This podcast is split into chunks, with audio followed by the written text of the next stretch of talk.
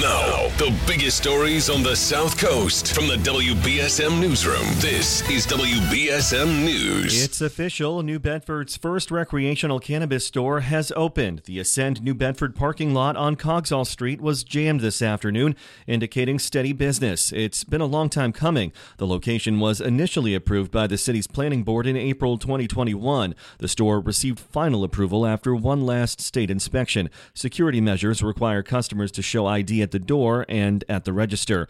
This was the soft opening. The grand opening is set for February 17th. Beloved South Coast bartender Gilda Downey has died at 98 years old. Downey was for decades synonymous with the Stone Rooster in Marion, a warm and quirky personality with neon hair, plenty of stories, and unwavering support for local musicians. She retired only a couple of years ago following a surgery. Gilda had advice she'd give to people looking for the secret to longevity exercise, avoid junk food, and enjoy what you have. She also said, forget your age and add a little wiggle in that walk. The 32 year old woman accused of killing her three small children in Duxbury last month pleaded not guilty during an arraignment from her hospital bed today. Lindsay Clancy faces two counts of murder and three counts of strangulation and remains hospitalized after a suicide attempt. Lawyers say she's paralyzed from the waist down after jumping from the second floor of her home.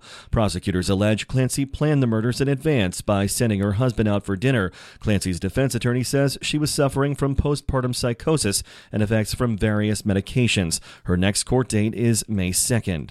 A suspected Christmas thief is arrested in Westport. Town police allege 51 year old John Taylor III is behind a series of mail thefts in town that started last November. Mail and packages went missing from homes on Cornell Road, Judges Way, and Perseverance Lane, most of them Christmas presents. Police said Taylor allegedly got banking information from one of his neighbors and used it to fund his PayPal account. They claim he was also caught on surveillance video shoplifting at Lee's Market.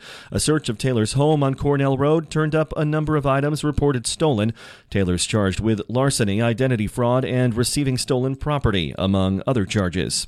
And Bourne Town clerk Barry Johnson is on the mend after a car crash landed him in the hospital over the weekend. The 79 year old said he'll be on the shelf for a while, but luckily will not need surgery for his numerous injuries. He says he'll recuperate at an acute care rehabilitation facility following his hospital stay. Massachusetts State Police are investigating.